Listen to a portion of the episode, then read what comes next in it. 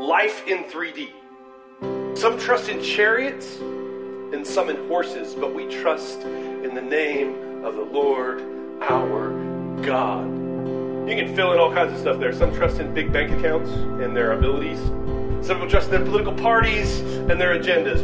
Life just has a way of pulling us off of our focus.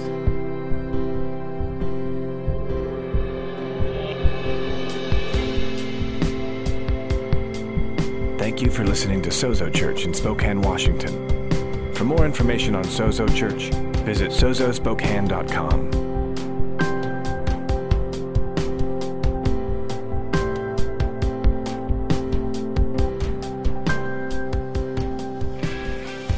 He doesn't say, he doesn't do what religion does, which says if you behave the right way, then you can belong to the family. He says, if you belong to the family, I'm committed to teaching you to live like the family. See, that's, that's the difference. That's the commitment. That's why the gospel has to come first. For too long, we've got the discipleship piece in front of the gospel piece. This is Sozo Church. This morning, um, we're going to go ahead and continue in our series, uh, Life in 3D. Um, I'm excited about this series because I feel like um, it's really easy, as that video pointed out to us, to lose focus and to kind of wonder why we're doing what we're doing, what's going on. Um, I've heard that there's three things that make vision leak, make us lose focus on vision, regardless what your vision might be. If you've had a goal or a vision, I've heard it said there's three things that make us not reach those goals. Uh, ultimately, is uh, successes make us lose sight of the goals. You have little successes along the way, and then you think you're doing good, so you give up. Come on, on the big goal. Anybody ever had that happen to them before?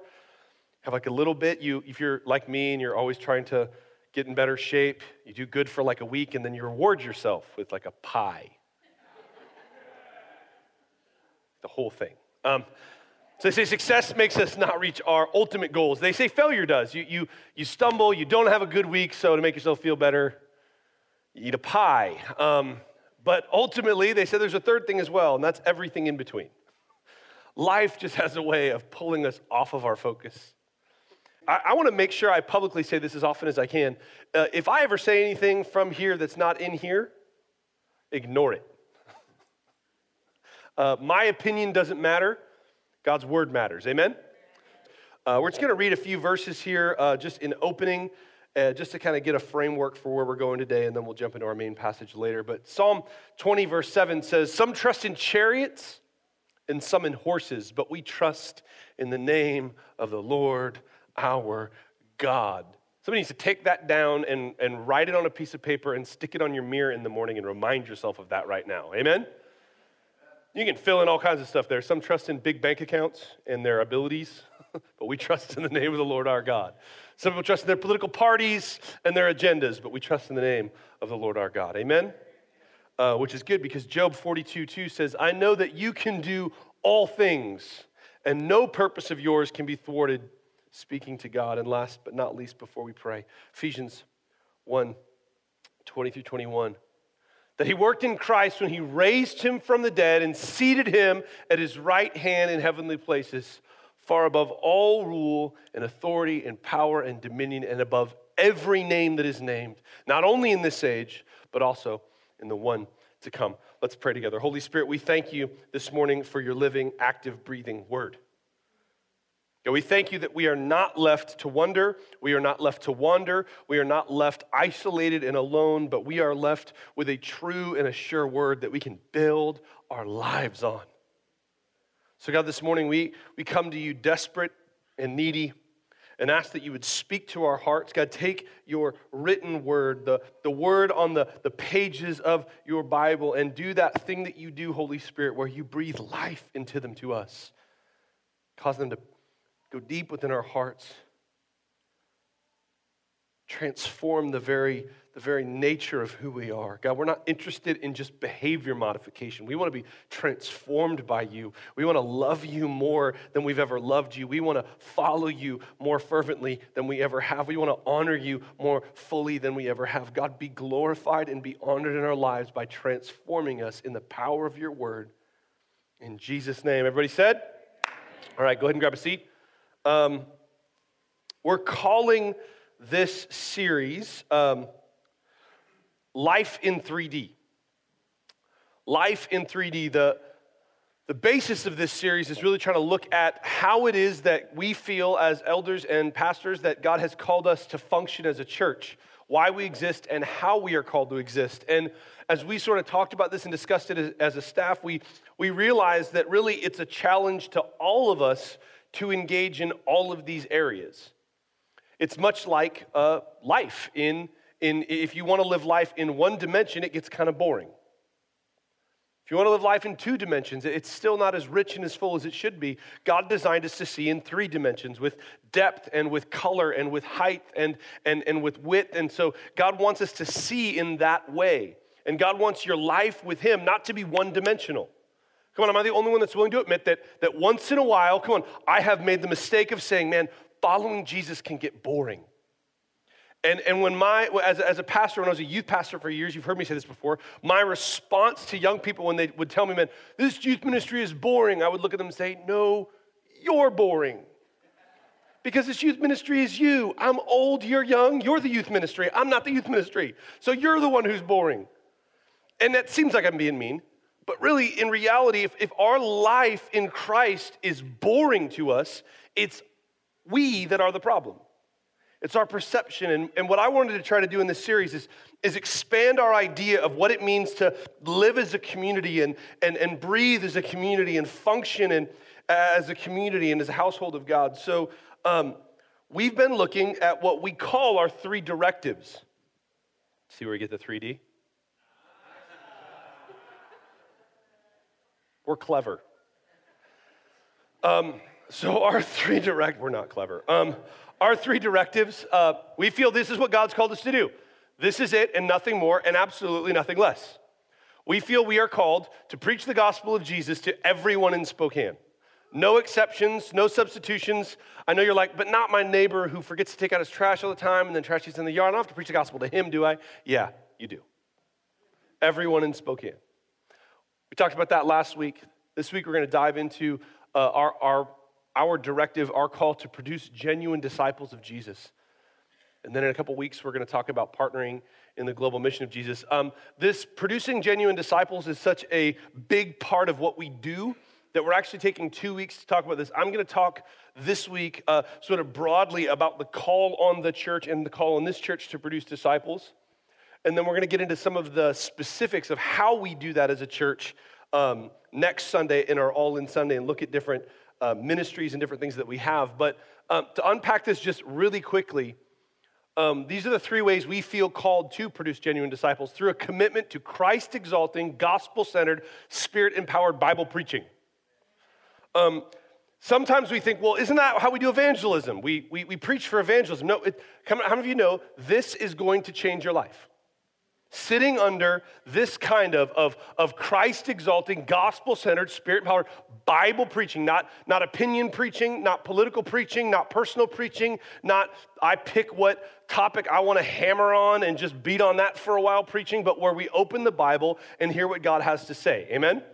We believe that is one of the primary ways God transforms our lives, through hearing His word preached.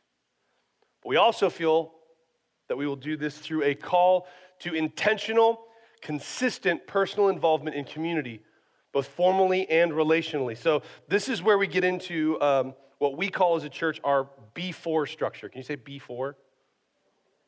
B4, get it? B4? There are four B's. Uh, we, we, we call them begin, belong, believe, and build. And if you're interested in learning about those, come tonight. I'm going to talk about them at our, at our team night. I'm not going to get into it right now for the most part. But um, that's what we mean. But also, we believe that one of the primary means that God transforms us is through relationship. Through being connected with other believers, being connected with other followers of Christ, where we learn to follow Him as we build relationship with one another. And we do that not just sort of on the side when we have time, but we do it intentionally and we do it consistently. Amen? And last but not least, um, and no one likes this one, and I mean that. No one likes this one. Um, through a compassionate exercising of church discipline as prescribed by Jesus in the New Testament. Um, I don't like church discipline. I don't like to do it, but I love its outcome. Right? It's sort of like exercise. right?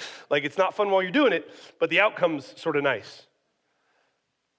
So, church discipline is something that God has given us as a church to help form and fashion us into his image. It's not done to be mean, it's not done to be belittling, it's not done to beat people up, it's not done to limit people.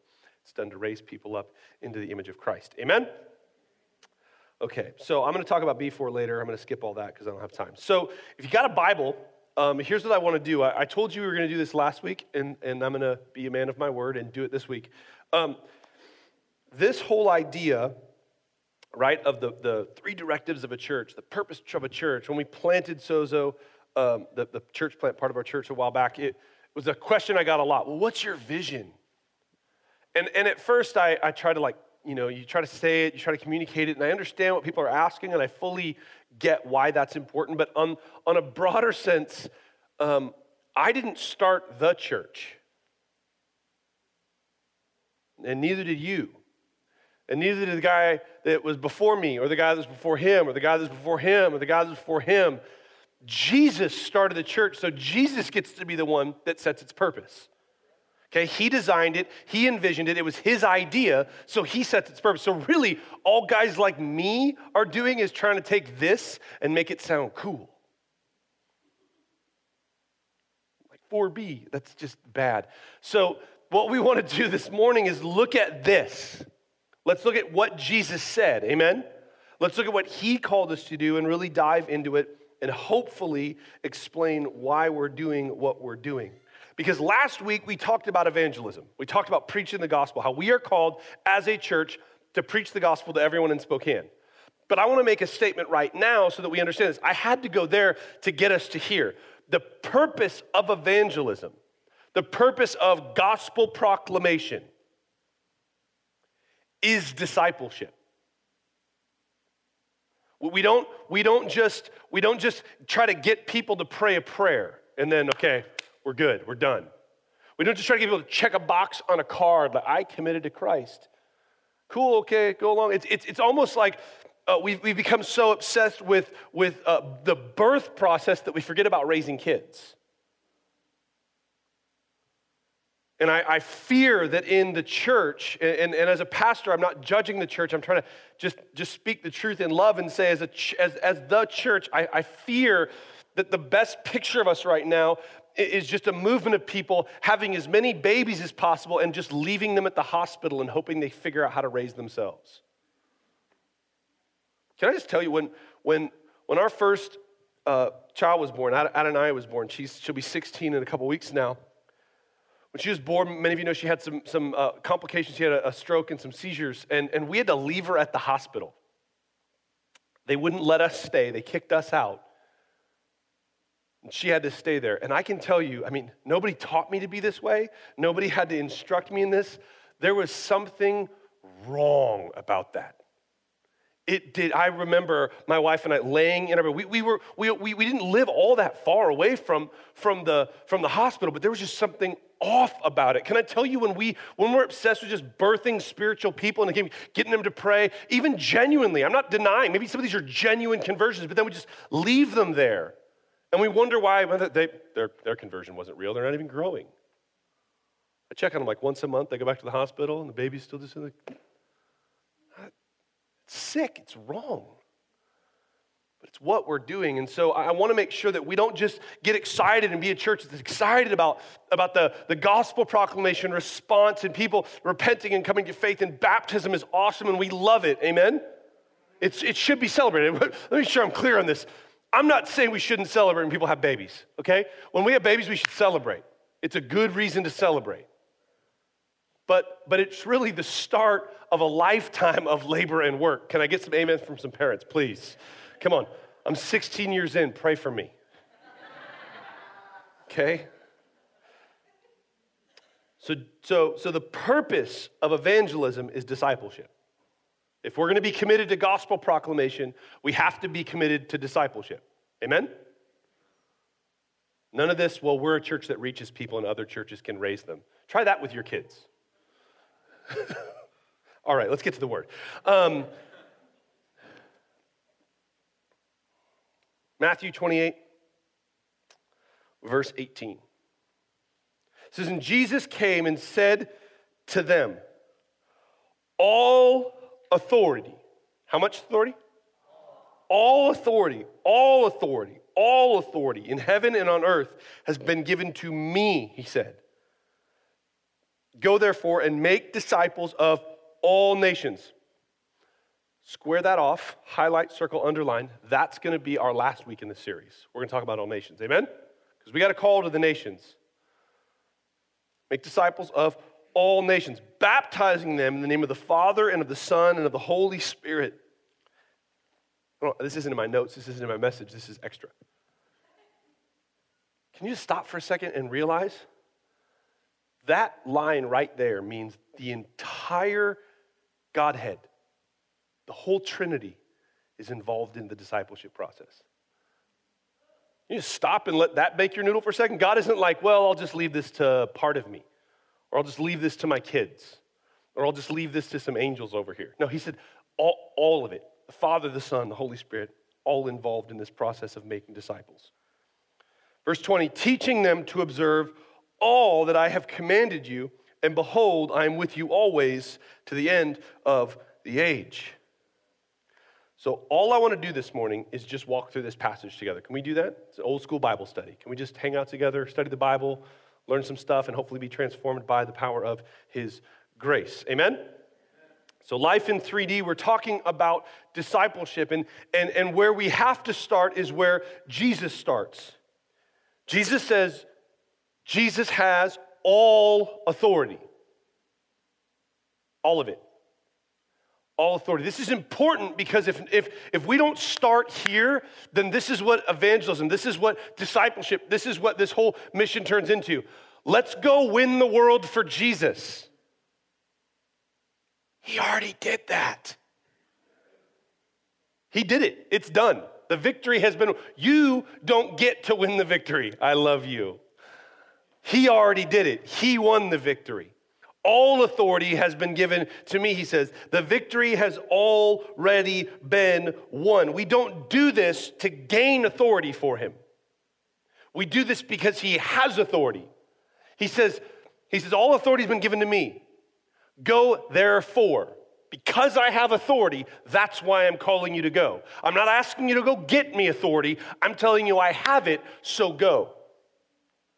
Now, before I, I dive any further, we need to make sure we understand something in, in this passage and in this, and, and sort of uh, how many people loved English class in junior high? You people are sick. I'm pretty sure that the, the people who taught English in junior high just sat up at night and thought of rules to apply to the English language to ruin seventh and eighth graders' lives. It was in seventh and eighth grade that I learned how to diagram a sentence. I thought I had died and gone to hell. But it's somewhat useful now. So, um, unlike, unlike the devil's work of putting the alphabet in math, that's not useful to me at all. That's what Google's for. You, can just punch in math problems and it just gives you the answer. It's like, thank you, Google. Um, so Jesus says, came and said to them, All authority in heaven and earth has been given to me. Go therefore and make disciples of all nations. Okay, take that right there. We need to understand something about this because this is going to kind of be applicable to everything I said this morning. The, the action that we're called to do is not go, it's make disciples. Do you understand that from English? Dissect, diagram the sentence in your head real fast. Okay, a bunch of you are starting to cry. Don't do it. So, um, the, Jesus is not saying, I have all authority, so go. He's saying, I have all authority, make disciples. And in order to make disciples, you may have to go. Here's another way to put it I have all authority, so make disciples as you go. You, you catch that? We, we get obsessed with the going. I'm going to go. It's like a, a, kid I met two weeks ago, hanging out at Starbucks, so that had a Bible. Came up, starts talking to me, and he's like, Yeah, man, I, you Christian? I said, Yeah, I'm, I'm a Christian. I follow Jesus. I, how about you? He said, Yeah, man, I just, I just did a missions trip down to Mexico. It's like, man, that is awesome. What'd you do? Well, we, we drove down from here and we stopped at Disneyland. Hung at Disneyland for like a day, and then we drove down to Mexico and like we met some Mexicans and um, we like painted uh, kids like like school thing, and then we like hung out at the beach, and then uh, we hit up like a six flag on the way back, and then we were back. I went on a mission trip. I don't think you did. It's like it was a mission trip. And I wanted to quote, you keep using that word. I don't think it means what you think it means. You you goed, but you didn't make disciples. you, you, that's not that's not that's not the point. The going isn't the point. It's the making disciples that's the point. Are you with me? You got to get that as we as we walk through this. So Jesus says, Jesus says, I want you to go. I want you to make disciples because all authority has been given to me, he says. I, I, have all the authority. This is why I'm sending you, to, you, you, you out. It's why I'm telling you to go. It's why I'm telling you to make disciples. I've been, I've been victorious. I have fulfilled my mission. Now go proclaim the fulfillment of my mission. I have all authority, he says. That, that means why it's important to start here is that means as you go, you know the victory has already been won. Are you hearing me? We're not, we're not trying to conjure up or, or, or, do anything where we, we have to fulfill it. The, the fulfillment of his purpose and his mission rests on him.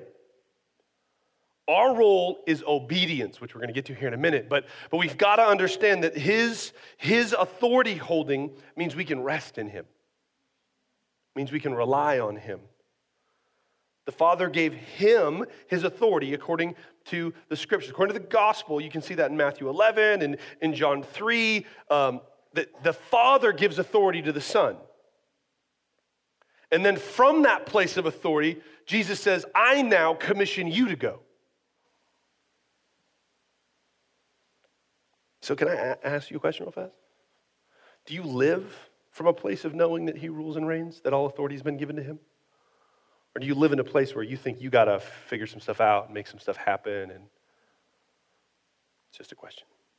Don't shout me down when I'm preaching good. Um, the next thing I notice as I look through this passage, we're just walking through the Bible here, is that the mission requires a miracle. This mission fundamentally, its fulfillment requires the miraculous. What do I mean? So he, he says, all authority has been given to me in heaven and earth has been given to me. Go therefore and make disciples of all nations, baptizing them in the name of the Father, Son, and the Holy Spirit. Verse 20, teaching them to observe. I can teach you, but I can't make you observe. Can I get an amen from some parents? Come on. Uh, it, it, there, there, there fundamentally has to be something miraculous take place in this discipleship thing that we're talking about. We think, well, if we can just get the right book, in, in discipling people, if we could just get the right course in order, if we can just find the right words to say to somebody, maybe I can get them to stop. Have you ever had to confront another believer and try to help them walk in the way of the scriptures and, and you're just out of it? You, you, you just nothing, you, you can't find the right words to say. It requires, listen to me, church, a miracle. That means it better be bathed in prayer. I spend as much time, just being honest here, as much time praying as I do studying for these messages. Because I know I can get up here and I can say whatever I want to say, and I can, I can try to convince you in, in whatever clever way I can try to can, you know, convey the words. But if, if the Holy Spirit isn't here doing a miracle, I'm wasting my breath and you're wasting your time. The mission requires, discipleship requires a miracle to take place. Because our goal is obedience. That's what observation means, by the way. He says, teach them to observe all that I've commanded you. What he's saying is obey. But see, we, we want to separate, I love you. We want to separate the mission and the miracle. We want to make the mission effective without the miracle. So we buy into this thing called behavior modification we buy into this thing that just says, all I'm going to focus on here is, is here's, here's how we say it. Tell me if you've heard this measurable, attainable goals. That way we can gauge how successful we are. Did you hear anything about all authority being in Christ in that statement? I've said many times, we are building this church the slow, dumb way. But it's the obedient way that we feel the scriptures have called us to. See, what we've done effectively with discipleship is not made discipleship, I love you, about observation, we've made it about memorization. I, I have a son. He is my only begotten son in whom I am well pleased. And um, his name's Malachi. And, and travel with me, if you will, for a moment in, in your mind. Hanging out with Malachi. And I go, I, I call Malachi to myself and I say, Hey, buddy, I need you to take out the trash and put it by the street corner. And he hugs me and says, I love you, Dad. Thanks, buddy. Three hours later, he comes back to me and goes, Dad, hey, Dad, the thing you said to me changed my life. Just rocked me, man. You know what I did? I memorized it. What? Yeah, you said, hey, buddy. You call me your buddy. Just, it just, it was just so good. You said, you call me buddy. It means I'm your buddy. And and it just, it just changed the way I look at you, and it made me love you so much. And then and you said, I need you to take out the trash and put it by the street corner. Yeah, dude, did you, did you, did you take out the trash and put it by the street corner? No, what I'm doing is I'm, I'm having a study with some friends. We're gonna get together and we're gonna, we're gonna, we're gonna, we're gonna, we're gonna dream together about what it would look like for our lives to be formed around the idea of being your buddy and putting the trash on the corner. We're even thinking about putting on a conference. Um, a conference about buddy trash takers. So we're gonna call it buddy trash takers. And um, and and I even was talking to Lifeway. I think we got a book in this, man. Buddy, but did you take out the trash? No, but I, I memorized what you said in Greek. How many of you know? Come on, that's not the point. Buddy, take out the trash. Yep, that's what you said.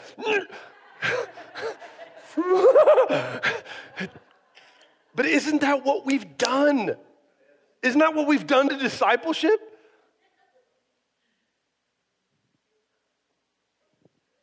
We have our kids write it in cool fonts. No, it on pallet wood always. Um, we, we can't we can't do this anymore, church. It's look, all I want my son to go do is take out the trash. He says, teach them to observe, not, not memorization, observation. He wants us to, to do what he says. That's the call of the disciple. We've diminished the mission to make it independent of divine dependence. Because I can teach you to memorize a verse, but I can't teach you to obey a verse. Just do a class, read a book, memorize it, learn it in Greek. You're good. You did it. Check the box.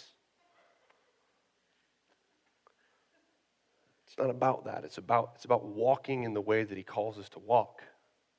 And here's the thing some of y'all right now, I can hear your brains. Sounds really legalistic. Okay, I beat you there. Obedience follows adoption. I'm to say that again obedience follows adoption. See, this isn't legalistic because obedience follows adoption. He doesn't say, Go therefore and teach them to observe all I've commanded you so that they will be my disciples. Did you catch that? He doesn't say, he doesn't do what religion does, which says if you behave the right way, then you can belong to the family. He says, if you belong to the family, I'm committed to teaching you to live like the family. See, that's, that's the difference. That's the commitment. That's why the gospel has to come first. For too long, we've got the discipleship piece in front of the gospel piece. When, when, when I tell, I love you all, when I tell some of my pastor friends about some of you people, he's like, How do you do church with people like that? And I look at him and I go, How do you do church without them? Well, no, I mean, their lives seem like they're kind of in a mess. So's mine, so I'm good with that. we try to get this, we, we, we, try to, we try to, The analogy I've heard before, I'm stealing this from somebody, I don't know who it is, but the, the analogy is we try to clean the fish before we catch the fish. Uh, yeah. It's, it's honestly the, the place I go in the scriptures. It's one of my favorite it's one of my favorite things that I missed for the first like 30 times I read the story. How many of y'all have read or, heard the story of Lazarus? Maybe you even know culturally the term a Lazarus means somebody who was raised from the dead. The story literally is that, that Jesus has a, a dear friend who he allows to die so that he can demonstrate his power and authority in raising him from the dead. And here's, here's what happens Jesus is there, and, and they come to him, and he says, I'm the resurrection and the life. I, I'm, I am the resurrection, so move the stone out of the way. This is my favorite things. Do you know what they say? He's been dead for a long time, it's going to smell bad. And Jesus called down fire from heaven. And no, um, like Jesus just told him, like, you're going to see a miracle. I'm going to raise this dude from the dead. And they're like, but he's going to smell bad. Well, yeah, he's dead. That's what dead people do. They smell bad. But come on, how many of us have, have, have thought, well, I would, I would reach out to that person and I'd preach the gospel to that person. Man, their life's a wreck.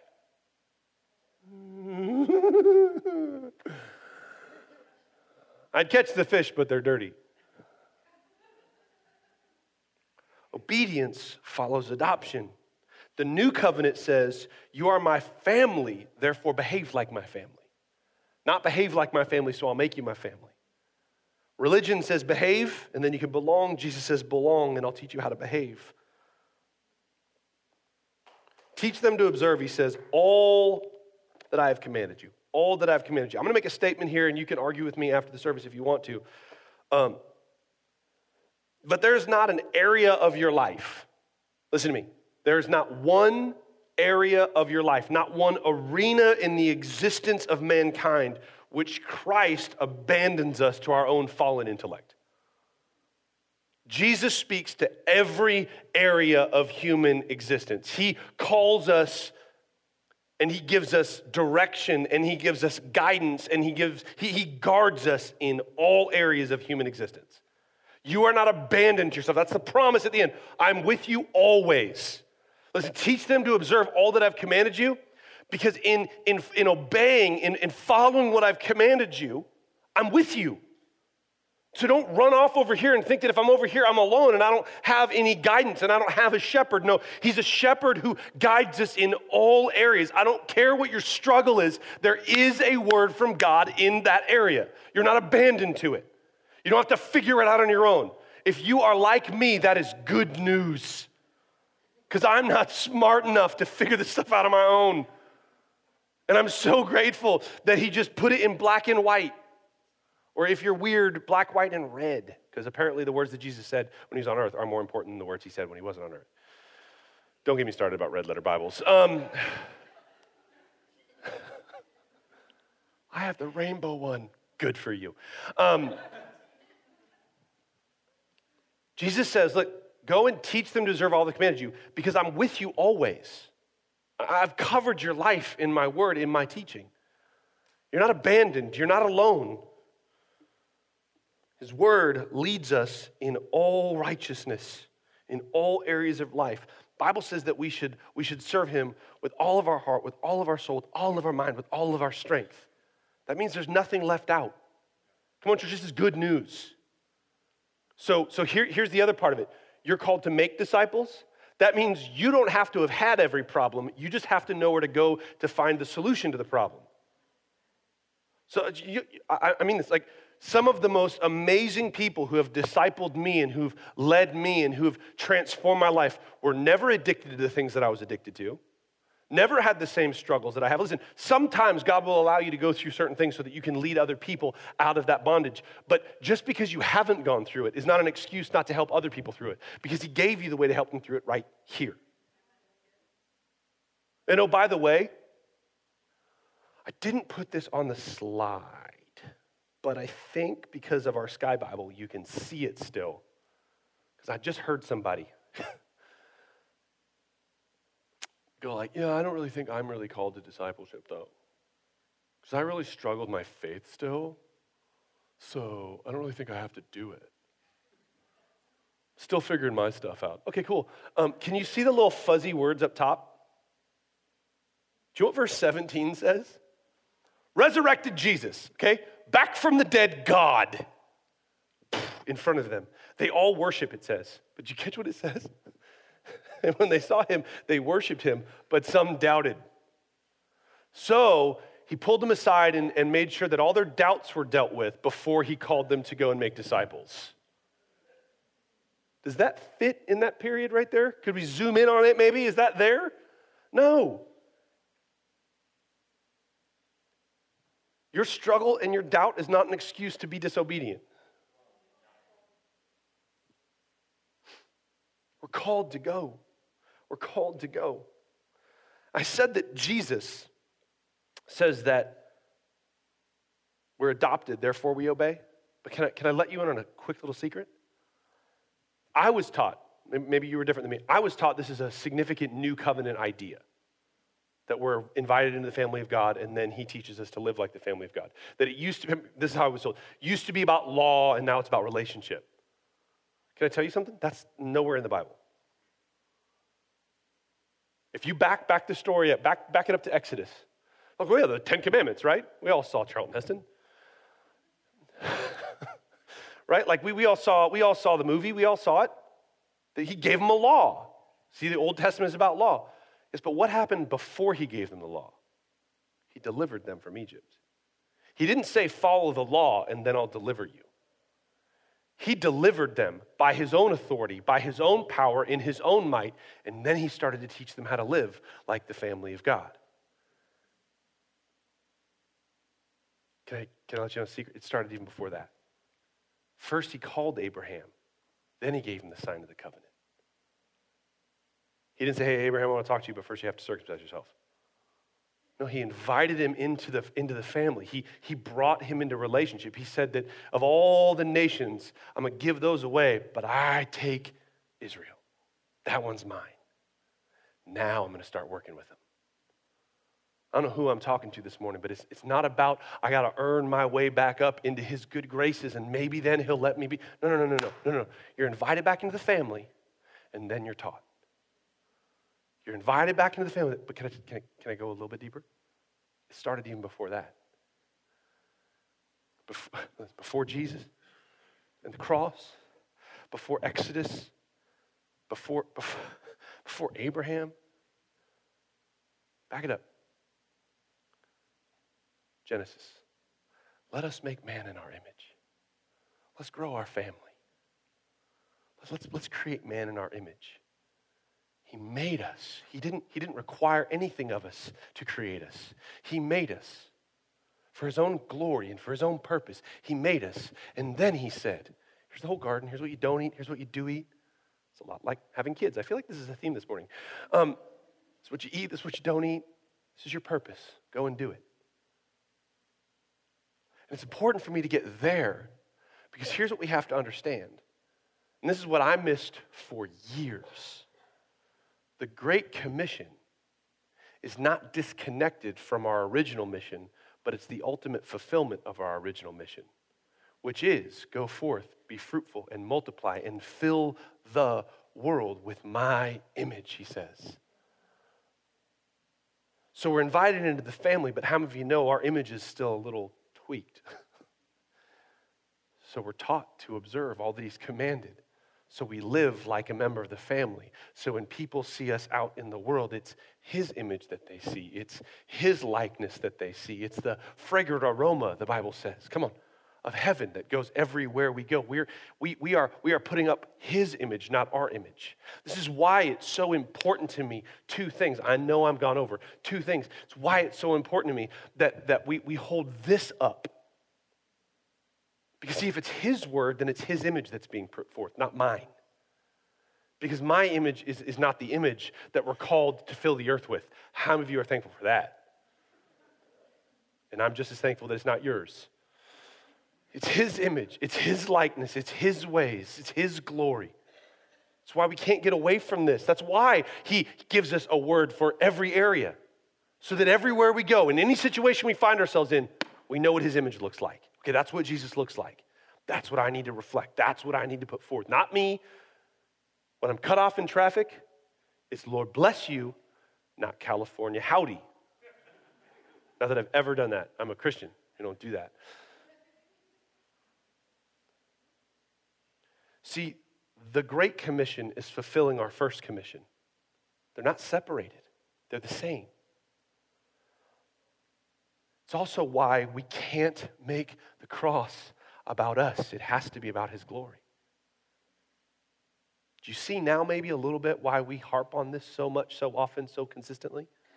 Because you slip in this. And suddenly the Great Commission does become about behavior modification. It does become about us. It does become about just training up a bunch of people to act like good people. See, good people don't get the mission done.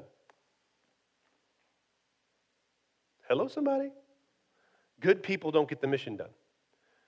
Because the mission is God filling the earth with his image, with his glory, with his goodness, with his likeness. And here's the, this, the, the I got to end here. This is the part that makes my brain go.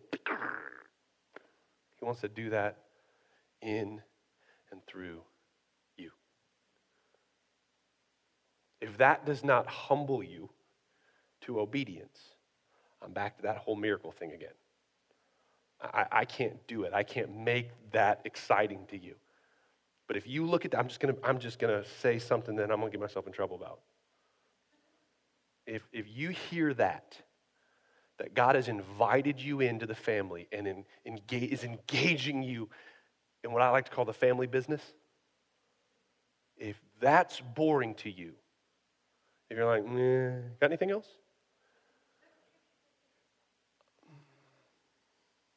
Say it the nice way. I doubt your conversion. If, if engaging in the mission that God has had since before time began, if your invitation into participating in that mission makes you go like, it's kind of lame. I'd rather go to Silverwood. Like honestly, that kid that I was talking to, I was like, man, you missed out. You had a vacation when you could have been engaging in the eternal mission of God. I mean, you painted a school, that was good. But this is, this, is, this is the 3D life. This is the exciting life. This is, this is why I can't do anything else other than this. This is why I refuse to make this church about snowshoeing clubs and underwater basket weaving classes. If we're going to do something, let's do this. I'm going to put another, if we're going to fail at something, let's fail at this. It's about discipleship. It's about making image bearers look even more like the image they bear. Let's stand to our feet. I'm going to call the worship team up.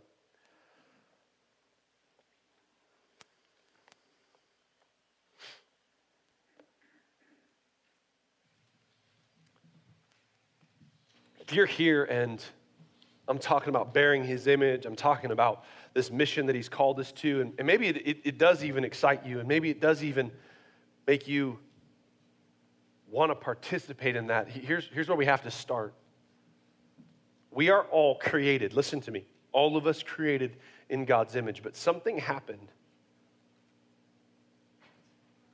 Bible calls it the fall, where we as, as the created image bearers of God, chose to abandon his image, abandon obedience, and do things our own way in our own time, how we like to do them. First commandment, that first call to live like family, literally, God said, I, I, I made a whole garden that is super extra perfect for you to live in. But in that garden, I also put a choice of you picking for yourself what's right and wrong called it the tree of the knowledge of good and evil. And we decided, the Bible doesn't tell us how long, but I don't, I don't think it took very long. We decided we'd rather pick for ourselves what right and wrong is. So we ate the tree. The Bible says that sin entered the world, curse entered the world, fallenness entered the world, and we have been on a track since then of pulling further and further away, of trying to decide for ourselves what the image of God should do for ourselves what the image of God should look like. Grabbing our own opinion over the revelation that God has given us in His Word. not living the life that God has intended and designed and, and purposed for us, but living our own purpose and our own life and our own way. And the Bible calls that simply sin, where we do not do the good we know we ought, and we, and we do the bad we know we shouldn't. And it, it, it tears us away from the, the God whose image we bear, and it, it mars that image. But at the very moment of our fall, at the very pronouncement of judgment on mankind, a promise was also given that one would come and take back all authority and defeat the enemy and pull us back into relationship with Him and back into right standing with Him. And that promise was fulfilled in Jesus. That's why He says, All authority has been given to me. He's saying that promise that was made to great, great, great, great, great, great, great, great, great, great grandpa, great, great, great grandma, I did it. I fulfilled it. All authority is back. The victory's been won. Now go out and tell everybody. The victory's been won.